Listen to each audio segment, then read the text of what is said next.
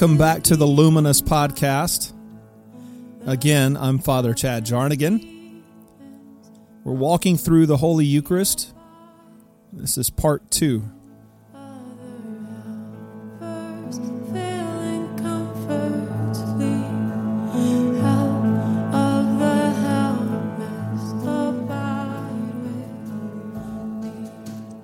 As we continue to walk through the liturgy, this next portion is a pivot. It's a point where we look at the canon of the Eucharist, which is everything that happens from here is a prayer directly to God. After the passing of the peace, in most of our circles, we have like a bit of an announcement time if there's anything that we need to talk about there in each community. And you go from there into the offering. You dedicate those offerings back to God for the work and the service of the kingdom. There's a preparation of the table, and then begin the Eucharistic prayers. The first, the first portion of this is thanks is giving in this point. Somehow we are found worthy of sharing in these gifts through the grace and mercy of God, offering thanks in considerable lengths throughout the course of centuries. We offer up our hearts. We offer up our resources as tokens of thanksgiving.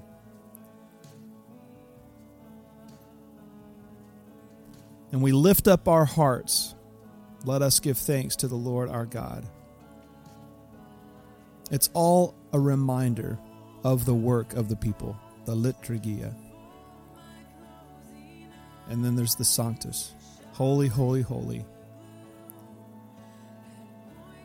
Isaiah 6 3, Matthew 21 9.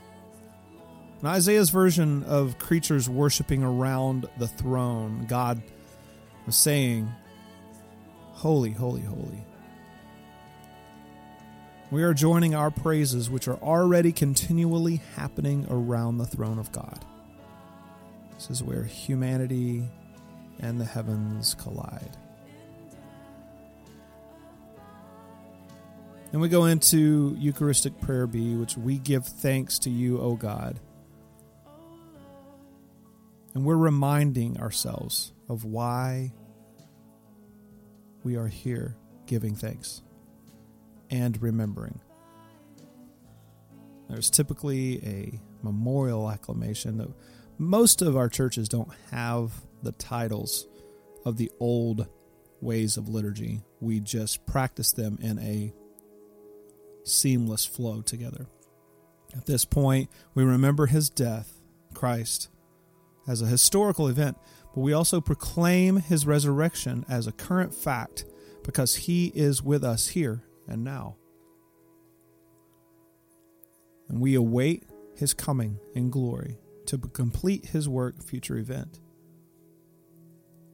And then there's the closing to this prayer, then then the invocation of the Holy Spirit. The Holy Spirit transforms the sacraments, bread and wine, into the presence of God. Now, this is a crux for some that believe that this becomes the true body and the true blood of Jesus. That is traditionally a Catholic belief. In the Anglican way, we believe that the true presence of Christ is with us in the sacraments. We don't take polls to see who actually believes that we're drinking and eating the body and the blood. Nor at the end of the day does it matter. This is where it becomes this blend of corporate, collective, and personal devotion and worship. At this point, we are being reminded that we are invited into fellowship with the holy God, of the universe. And we ask that we are attentive. God is offering no less than our true fellowship with Him here. And there, over the Ark of the Covenant, I will meet with you, says God. Reverence surely assists us in all of our senses of the holy as we walk through the liturgy, especially from here. And we go into a final doxology, which Romans 11 36. And this closing doxology basically says it all. Now and forever, the sacrament is being celebrated with Christ in Christ. And then we go to the Lord's Prayer Your kingdom come and your will be done on earth as it is in heaven. Because this is truly how Christ taught us to pray. So we believe that those instructions are important enough to incorporate that into our liturgy and the Eucharist each week. And then there's the fraction, where the bread is broken.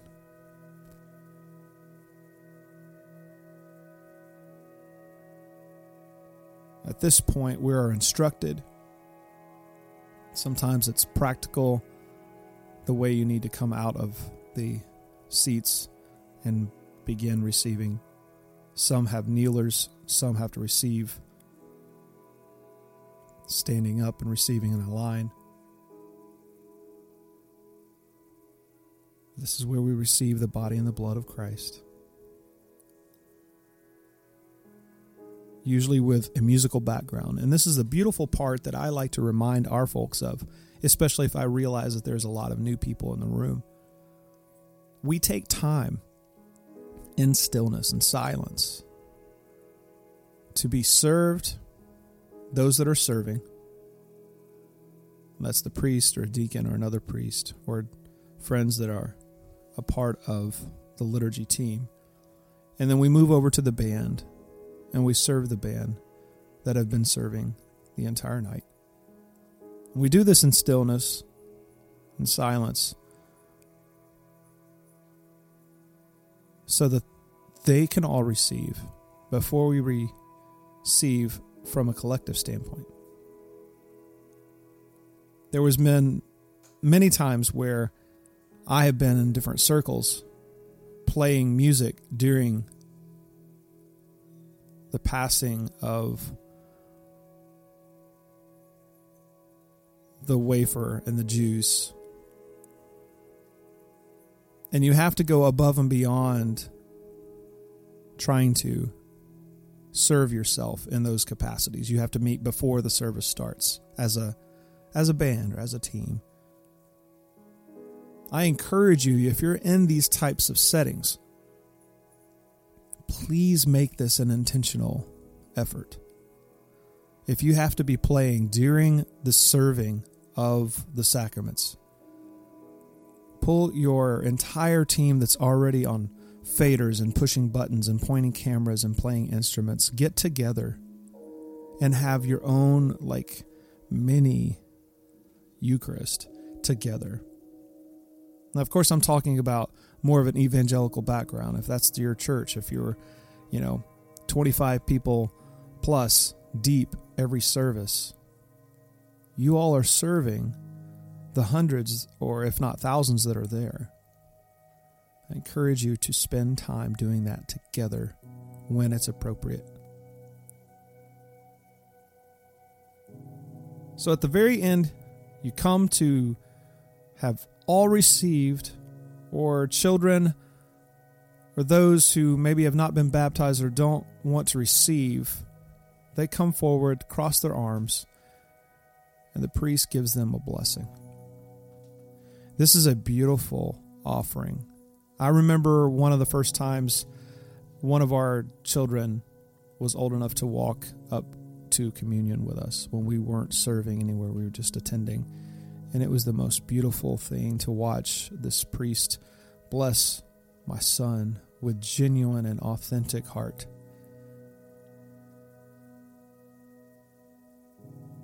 And it is an honor to do that each and every week at the parish that I serve.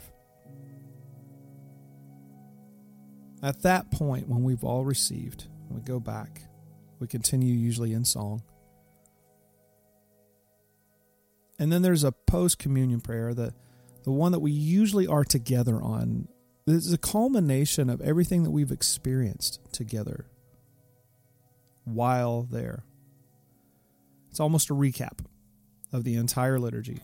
We've sat at your feet, eaten from your table, learned from your word.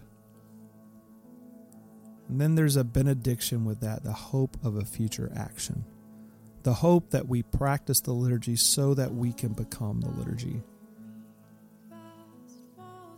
And simply from there, usually the recessional, the cross lights, and the gospel, and priests and deacons go out. At the end, we come back from the back of the room and we bless with ascending. The Eucharist may have ended, but the worship is now continuing. We are sent to be the liturgy. Go in the peace and light of Christ. Thanks be to God. Alleluia.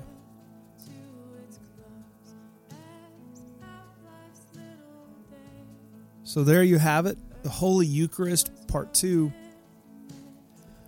There are more nuances to the experience and the practice itself.